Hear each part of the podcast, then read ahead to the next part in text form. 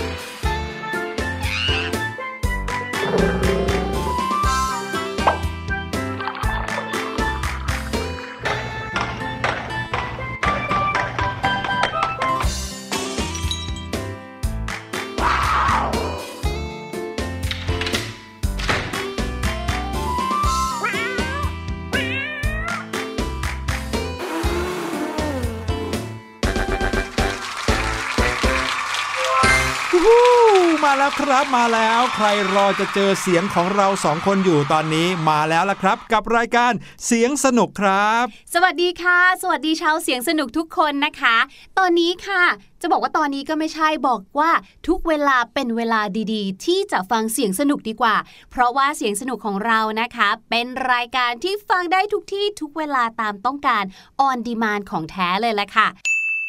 ถูกต้องครับและตอนนี้ พี่หลุยและพี่ลูกเจี๊ยบประจำการเรียบร้อยแล้ว พร้อมจะเอาเสียงต่างๆ มากมาย มาให้น้องๆฟังพร้อมกับความรู้ที่มาจากรอบโลกเลยละครับ ใช่แล้วค่ะ ช่วงนี้นะคะ ถ้าเกิดว่าใครรู้สึกว่าไม่มีอะไรทำหรือว่าเครียดนะคะ อยากจะผ่อนคลาย ไปย้อนฟังรายการเสียงสนุกนะคะ ใน episode ก่อนหน้านี้ได้เลยค่ะครับเพราะว่าในช่วงของเสียงปริศนาเนี่ยสนุกสนานบันเทิงจริง ๆ ค่ะ จะไม่เครียดมากกว่าเดิมใช่ไหมพี่ลูกเจี๊ยบ ไม่เลยเพราะว่าเรานะคะมีเสียงสนุกสนานให้มาคาดเดาเป็นเกมสนุกสนุกๆกันครับแล้วถ้าเกิดน้องๆนะคะ รู้สึกว่าเครียดทายไม่ถูกนะคะ รีได้เลยค่ะรีอะไรไปเฉลยเลยตอนท้ายก็ได้เลย อย่าพึ่งสิครับ ในช่วงระหว่างรายการของเราก็ยังมีเสียงสนุกๆให้น้องๆได้ฟังกัน พร้อมกับความรู้ที่พี่หลุยพี่ลูกเจี๊ยบเตรียมมาให้ด้วย ใช่แล้วเหมือนอย่างเช่นวันนี้ใช่ไหมคะพี่หลุย ครับผมเรื่องราวที่จะเอามาเล่ากันในวันนี้ เป็นเรื่องราวของสิ่งที่น้องๆหลาย ๆ คนใช้ในชีวิตประจำวันนี้เลยก็ว่าได้โอ้โหยคาดเดายากมากเลยนะคะ เพราะว่าในชีวิตประจำวันเนี่ยมีหลายอย่างที่เราใช้นะพี่หลุย แปรงสีฟันก็ใช้ทุกวันอะถูกใช่ไหมต้องสบู่ถูกต้องใช้ทุกวัน รองเท้าผ้าขนหนู ใช้ทุกวันเหมือปากนกันกาอะไรแต่อนี่ย่างเงี้ยเป็นเรื่องราวเกี่ยวกับวิชาการแน่เกี่ยวกับการเรียนการทำกันบ้านหรือการหาข้อมูลหลาย ๆ คนก็คงจะใช้เครื่องมือชนิดนี้ แต่ว่าก่อนที่จะไปถึงเรื่องราวนั้น เราพาน้องๆไปฟังเสียงปริศนากันก่อนดีกว่าครับพี่ลูกเจี๊ยบ เสียงปริศนาวันนี้พาน้องๆ ไปไกลไกลไกลไกลไกลถึงขั้วโลกเลยอือหือพี่ลูกเจี๊ยบต้องเตรียมชุดอีกรอบแล้วเหรอคะเนี่ย ไม่ต้องเตรียมครับ เพราะว่าฟังเสียงเฉยๆครับ นี่ถือว่าใบ้เยอะเลยนะว่าเสียงนี้มาจากขั้วโลก แต่จะเป็นเสียงของอะไร พี่หลุยว่าน้องๆ ไปฟังกันเลยดีกว่า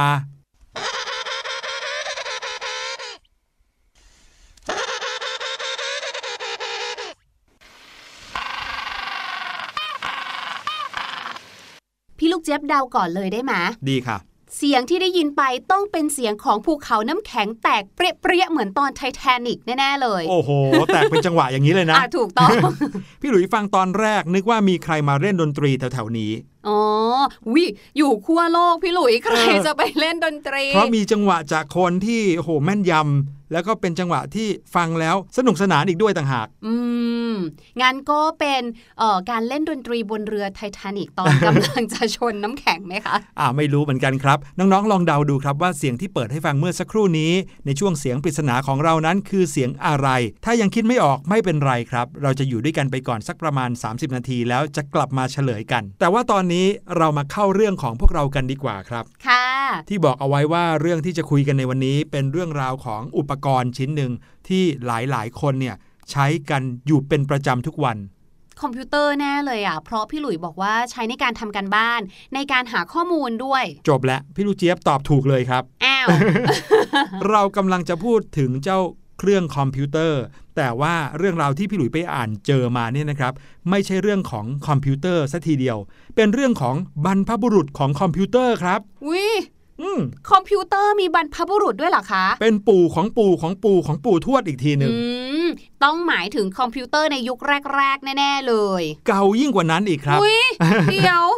ไปจนถึงประมาณปีพุทธศักราช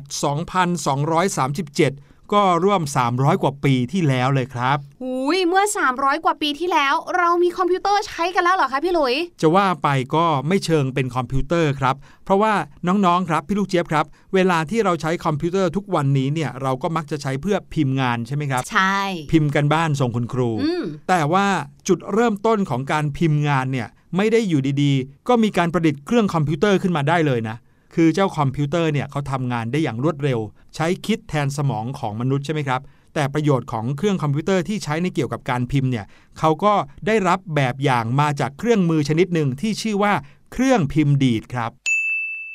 อ๋อ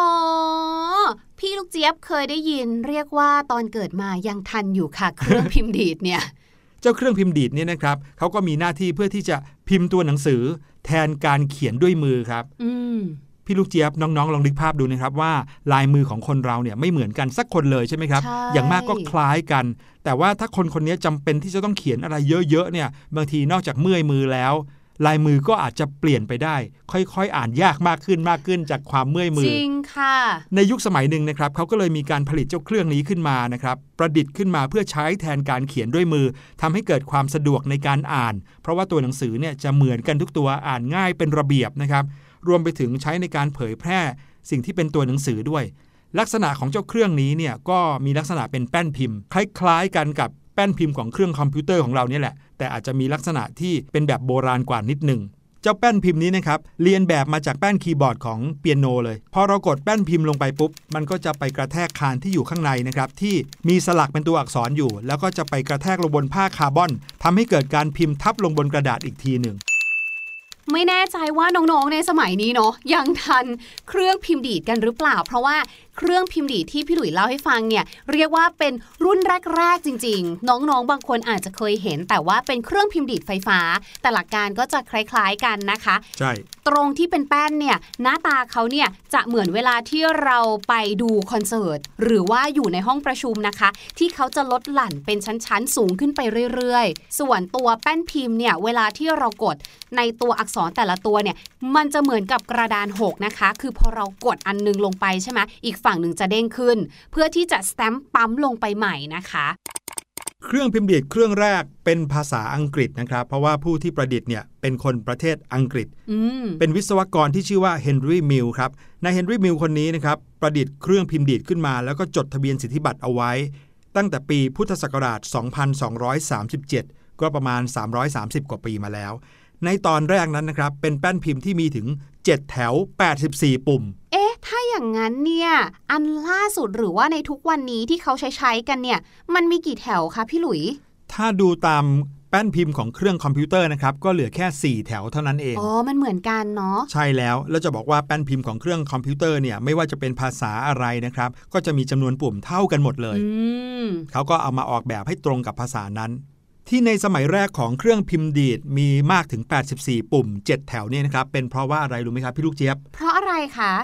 ถ้าเกิดว่าพี่ลูกเจี๊ยบหรือว่าน้องๆ สังเกตบนแป้นพิมพ์ของคอมพิวเตอร์เนี่ยก็จะเห็นว่าในหนึ่งแป้นพิมพ์เนี่ยมีตัวอักษรมากถึง 2 ตัว 3 ตัวอืมเป็นภาษาอังกฤษก็ตัวหนึ่งใช่ไหมครับ ถ้าเรากดปุ่ม Shift ก็จะสามารถพิมพ์ตัวนั้นเป็นตัวพิมพ์ใหญ่ได้ค่ะแต่ในยุคแรกเริ่มของการประดิษฐ์เครื่องพิมพ์ดีดเนี่ยนะครับ ตัวอักษรทุกตัวจะอยู่แยกแป้นกันหมดเลย อย่างเช่นตัว F ที่เป็น F เล็กกับ F ใหญ่ก็อยู่แยกแป้นเป็นคนละแป้นกันอ๋อก็เลยทำให้ต้องมีปุ่มเยอะมากเลยครับอืม ต่อมาเขาก็มีการประดิษฐ์นะครับปุ่มที่เรียกว่าปุ่ม Shift เนี่ยแหละครับทำให้เขาสามารถกดปุ่มเดียวกัน แต่ว่าเป็นตัวหนังสือที่ต่างขนาดกันได้ เครื่องพิมพ์แบบ 84 ปุ่มก็เลยไม่ได้รับความนิยมอีกต่อไปนะครับคราวนี้ค่ะ อย่างที่พี่หลุยบอกเนาะว่า originally แล้วหรือว่าแต่แรกเริ่มแล้วเนี่ยเครื่องพิมพ์ดีดเครื่องแรกเนี่ยเป็นของภาษาอังกฤษถูกไหมคะ เพราะว่าครับมาจากทางฝั่งนั้น แล้วมันมีภาษาไทยเอาตอนไหนล่ะคะเนี่ยนายเอ็ดวินแม็กฟาร์แลนด์มีคำตอบค่ะ คุณแอดวินเนี่ยนะคะ เป็นเลขานุการส่วนพระองค์ของสมเด็จกรมพระยาดำรงราชานุภาพค่ะเขาเนี่ยได้ดัดแปลงเครื่องพิมพ์ดีดภาษาอังกฤษ ให้กลายเป็นเครื่องพิมพ์ดีดภาษาไทยค่ะ แต่ว่าค่ะ ความแตกต่างระหว่างตัวอักษรของประเทศอังกฤษกับของภาษาไทยเราเนี่ยนะคะ หรือว่าของประเทศไทยเราเนี่ยก็คือภาษาไทยของเราเนี่ยมีสระแล้วก็วรรณยุกต์เยอะมากเลยค่ะใช่ภาษาอังกฤษไม่มีเนาะใช่เขาจะเป็นตัวเดียวหมด บรรทัดเดียวกันหมด ภาษาอังกฤษเนี่ยมีพยัญชนะอยู่ทั้งหมด 26 ตัวใช่แล้วแถมหนึ่งใน 26 นั้นเนี่ยก็ยังเป็นสระไปด้วยในตัว ถูกต้อง แต่ของไทยเราเนี่ยมีพยัญชนะถึง 44 แล้วค่ะนะครับ และยังมีสระแยกออกไปอีกวรรณยุกต์เอกโทตรีจัตวาอีกอืมก็เลยทำให้มีจำนวนตัวอักษรและสัญลักษณ์ที่จะต้องบรรจุลงไปในแป้นเนี่ย มากเหลือเกิน คุณเอ็ดวินนะคะ ก็เลยต้องไปใช้เครื่องพิมพ์ดีดที่มีแป้นมากกว่าชนิดอื่น ก็คือต้องไปใช้ยี่ห้ออื่นนั่นเองค่ะ ต่อมาค่ะ คุณหมอยอร์ชบีแม็กฟาร์แลนด์นะคะ หรือบางคนอาจจะรู้จักในชื่อไทยว่า พระอาจวิทยาคมค่ะ ท่านเนี่ยก็ได้ปรึกษาแล้วก็ค้นคว้ากับพนักงานบริษัทสองคนค่ะ ก็คือนายสวัสดิ์มากประยูรและนายสุวรรณประเสริฐเกษมณีค่ะ ซึ่งสองคนนี้นะครับถือเป็นคนไทยสองคนแรกที่ร่วมในการประดิษฐ์เครื่องพิมพ์ดีดภาษาไทยเลยนะครับอืมทั้งหมดนี้นะคะการพูดคุยการการพัฒนาเหล่านี้เนี่ยใช้เวลาถึง 7 ปีค่ะ ถึงจะสามารถวางแป้นอักษรใหม่ได้สำเร็จในปีพุทธศักราช 2474 ค่ะ ซึ่งก็คือการเอาภาษาไทยบรรจุลงไปในแป้นพิมพ์ภาษาอังกฤษนั่นเอง ใช่แล้วค่ะ และนะคะเขาก็ได้ให้ชื่อแบบด้วยนะคะว่าเป็นแป้นพิมพ์ที่เรียกว่าแบบเกตมณีค่ะ แล้วก็ใช้มาจนถึงปัจจุบันนี้เลย แต่ว่าครับต่อมา เครื่องพิมพ์ดีดแบบเกตมณีนี้นะครับก็ยังมีข้อบกพร่อง เพราะว่าบางทีก็ยังพิมพ์สืบนิ้วได้ไม่ค่อยคล่องเท่าไหร่ เดี๋ยวค่ะ เรากำลังพูดถึงเครื่องพิมพ์ดีดไม่ได้พูดถึงเอ่มการฆาตกรรมโคนันหรืออะไรที่จะต้องมานั่งสืบนิ้วสืบทำไมคะพี่หลุยคำว่าสืบนิ้วเนี่ยจริง ๆ ก็เป็นภาษาเก่านิดนึงนะครับ เหมือนกับว่าเวลาที่เราเนี่ยนะครับจะเอานิ้วของเรายื่นไปกดแป้นพิมพ์ที่อยู่ไกลๆเนี่ยนะครับเขาเรียกว่าสืบนิ้ว เหมือนสืบสาวคือไกลออกไปใช่ยืดแล้อวอกไป ใช่ครับ วิธีการสืบนิ้วเนี่ยก็คือทำให้นิ้วของเราแต่ละนิ้วสามารถที่จะพิมพ์ได้คล่องแคล่วมากขึ้น อืมคำเก่านี่เองมิน่าเราวัยรุ่นอย่างพี่ลูกเจี๊ยบถึงไม่เข้าใจ น้องๆเคยสังเกตเหมือนพี่หลุยไหมครับว่า เวลาที่เรามองไปที่แป้นพิมพ์ของเราเนี่ย เรามักจะเห็นตัวหนังสืออะมันไม่ได้เรียงเหมือนอย่างตอนที่เราเรียนในห้องเรียนนะเช่นกอเอ๋ยกอไก่ขอไข่ในเล้าขอขวดของเราคอควายเข้านาใช่ไหมครับ กขอคองอจอชอชออะไรแบบนี้ แต่บนแป้นพิมพ์เนี่ยเขาจะมีการเรียงแบบที่ตัวอักษรกระจัดกระจายกันไปหมดเลย สระก็กระจัดกระจายวรรณยุกต์ก็กระจัดกระจายไปหมดเลย ดูเหมือนจะวางมั่วๆ แต่ความจริงแล้วเขาคิดมาแล้วครับ ว่าถ้าเอาฟอฟันไว้ตรงนิ้วก้อยหอหีบไว้ตรงนิ้วนางกอไก่ไว้ตรงนิ้วกลาง ดอเด็กไว้ตรงนิ้วชี้อะไรแบบเนี้ยคนจะพิมพ์ได้เร็วขึ้น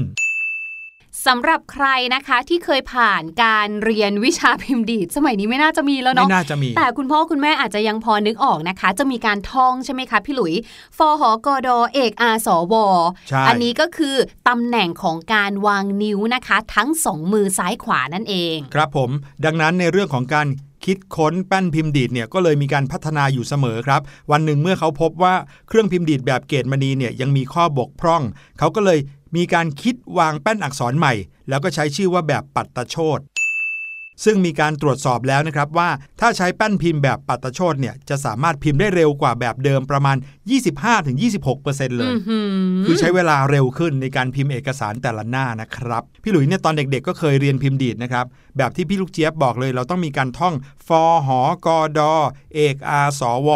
อันเนี้ยก็คือ แป้นพิมพ์ 8 แป้นแรกนะครับที่เราจะวางนิ้วของเราลงไปทั้ง 8 นิ้ว ก็คือนิ้วชี้นิ้วกลางนิ้วนางนิ้วก้อยของมือทั้งสองข้างครับ อันนี้เป็นเคล็ดลับจริงๆนะครับน้องๆถ้าใครที่ยังไม่เคยเรียนพิมพ์ดีดหรือว่าเรียนการพิมพ์แบบเกรดมณีแบบปัตตโชตเนี่ยนะครับต้องไปเรียนนะ เพราะว่าจะทำให้เราพิมพ์เร็วขึ้นมากเลย ถ้าเราไม่ได้เรียนเนี่ยเหมือนกับพี่หลุยตอนก่อนหน้านี้ก็จะใช้นิ้วชี้เนี่ยจิ้มไปทีละตัวทีละตัว แล้วสายตาเราก็จะมองแต่แป้นพิมพ์ตลอดเลยทำให้พิมพ์ช้ามากครับ ใช่แล้วค่ะ แล้วก็อย่างที่พี่ลูกเจี๊ยบอะได้เคยพูดไปเนาะก่อนหน้านี้ว่า เมื่อเราพูดถึงเครื่องพิมพ์ดีดเนี่ยนะคะ พัฒนาขึ้นมาอีกนิดนึงค่ะ ก็จะเป็นเครื่องพิมพ์ดีดไฟฟ้านั่นเองครับเครื่องพิมพ์ดีดไฟฟ้าแบบครบวงจรรุ่นแรกเนี่ยนะคะ ก็เกิดขึ้นในปี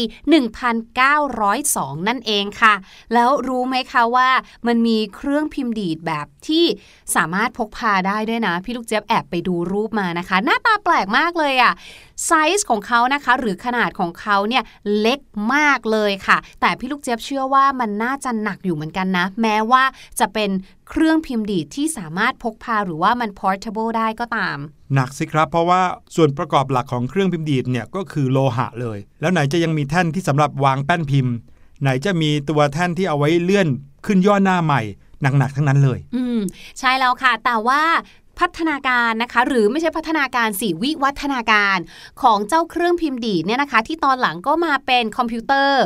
ทั้งหมดนี้นะคะ ก็เพื่อที่จะช่วยให้เราเนี่ยสามารถที่จะพิมพ์ได้ง่ายขึ้นแล้วก็ไวขึ้นครับสำหรับน้องๆคนไหนนะคะ โดยเฉพาะพี่ๆมหาลัย ที่จะต้องมีการจดเลคเชอร์หรือว่าจดสิ่งที่คุณครูสอนอยู่ในห้องเรียนซะเยอะเนี่ยบอกเลยนะคะว่าทุกวันนี้เนี่ยมันมี อุปกรณ์เกิดใหม่ เป็นนวัตกรรมเลยค่ะ ที่เขาเรียกกันว่าเป็นชุดเครื่องเขียนอัจฉริยะ ก็คือเขาเนี่ยจะแปลงข้อมูลต่างๆนะคะ คือบางคนอาจจะมีความรู้สึกว่า เราชอบอะไรที่มีหน้าตาเหมือนเป็นลายมืออะครับไม่ได้เป็นตัวอักษรเป๊ป๊ะๆดูแล้วแบบโอ้โหเพอร์เฟกทุกอย่าง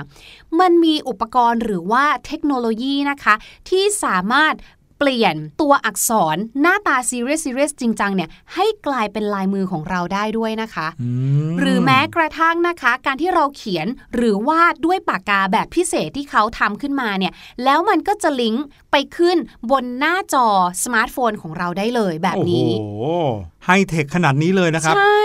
เพราะว่าบางทีเนาะบางคนอย่างเช่น พี่ลูกเจี๊ยบอย่างเงี้ยก็จะรู้สึกว่าไม่ได้ถนัดพิมพ์ คือไม่ได้เป็นคนที่พิมพ์ไวครับก็จะถนัดในการเขียนมากกว่า แต่บางทีพอเราเขียนลายมือก็อาจจะไม่รู้เรื่องใช่ไหมคะใช่เราก็จะรู้สึกว่าพอกลับมาอ่านอีกทีฉันเขียนอะไรลงไปอืมอุปกรณ์เหล่านี้นะคะ สามารถที่จะเปลี่ยนลายมืออันมั่วซั่วของเราเนี่ยค่ะ ให้กลายเป็นลายมือเหมือนกัน แต่รู้เรื่องมากขึ้น แล้วไปโผล่บนหน้าจอสมาร์ทโฟน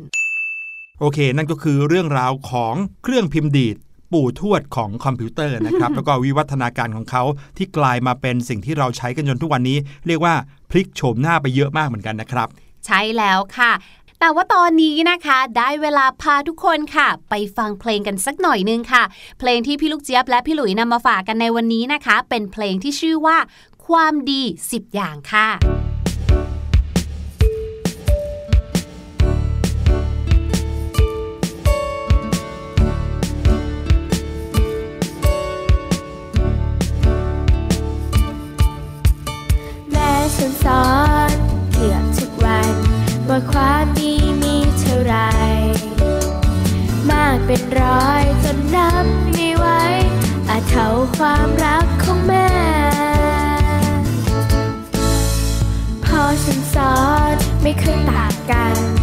ทำดีได้ดีแน่สิบอย่างเนี้ยเป็นความดีแท้ให้เรามันทำทุกวันหนึ่งมีอะไรเราควรแบ่งปันสองไม่ทำร้ายใครสามภาวนารู้ในจิตใจไม่ผูกโกรธใครทั้งนั้นสี่เขา ตนกับผู้ใหญ่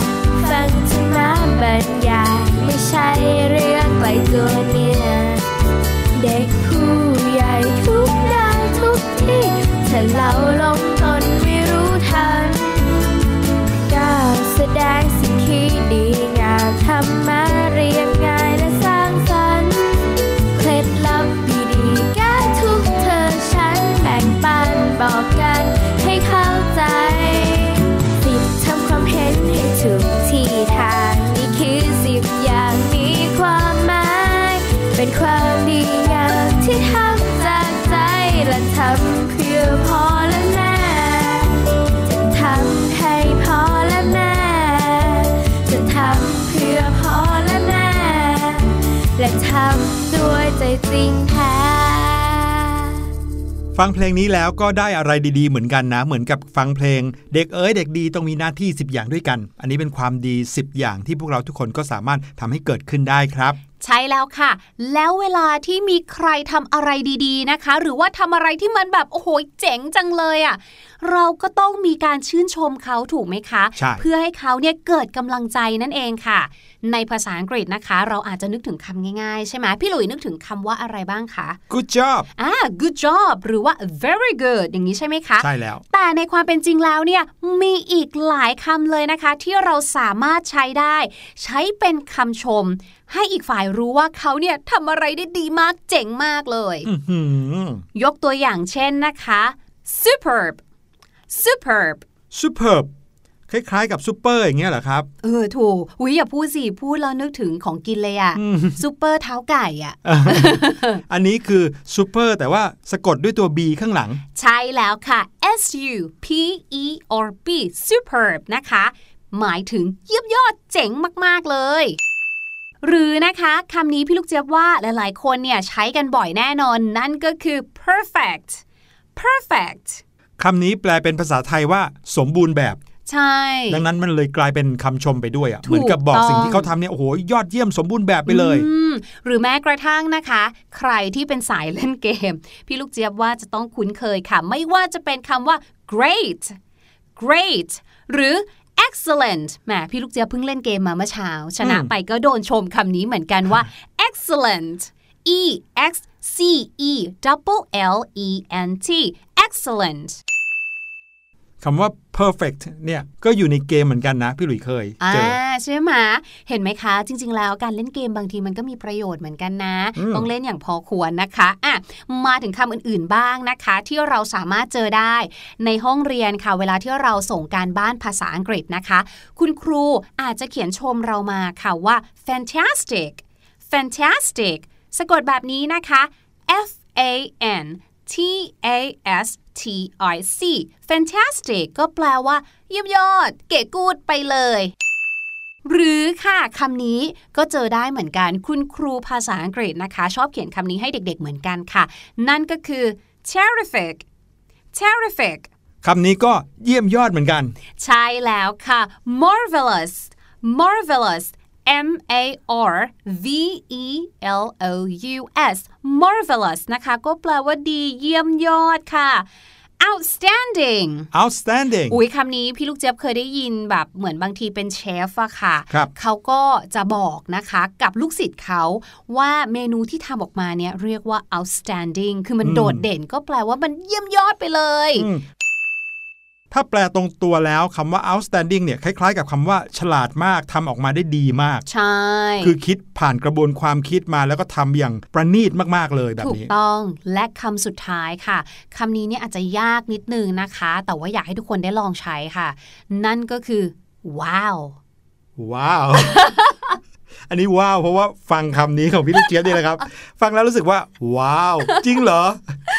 คำนี้เนี่ยแต่มันเป็นอย่างนั้นจริง ๆ นะ เวลาที่มีใครทำอะไรเจ๋งๆอะ ภาษาไทยเรายังใช้แล้วเนาะ ว้าวว้าว โอ้โห อะไรอย่างเงี้ย พูดแบบเนี้ยคนที่เขาเป็นคนทำสิ่งนั้นนะครับ ก็อาจจะรู้สึกได้ว่าโอ้ยมันดีขนาดนั้นเลยเหรอ ใช่ทำให้คนร้องว้าวได้เลย ใช่ แต่ทั้งหมดทั้งมวลนะคะอะมีดอกจันอยู่ 2 ข้อ ข้อแรกคำทุกคำตรงนี้นะคะ มีความหมายว่าเยี่ยมยอดทำได้ดี ดีเยี่ยมอะไรอย่างเงี้ย ไม่ได้มีคำไหนที่แตกต่างกันนะคะ ข้อที่ 2 เวลาที่เราจะชื่นชมใครอย่าลืมนะคะว่า เราจะต้องใส่ feelings ที่แบบ มันน่าชื่นชมอะไม่ใช่แบบอืมว้าวอย่าอะงเงี้ยก็ได้คำศัพท์มากมายเลยนะครับ เกี่ยวกับการชื่นชมเพื่อนๆ หวังว่าน้องๆ จะได้จำไปใช้กันบ้าง เรามาเฉลยเสียงปริศนากันในวันนี้ดีกว่านะครับ ไปฟังกันอีกทีหนึ่งครับ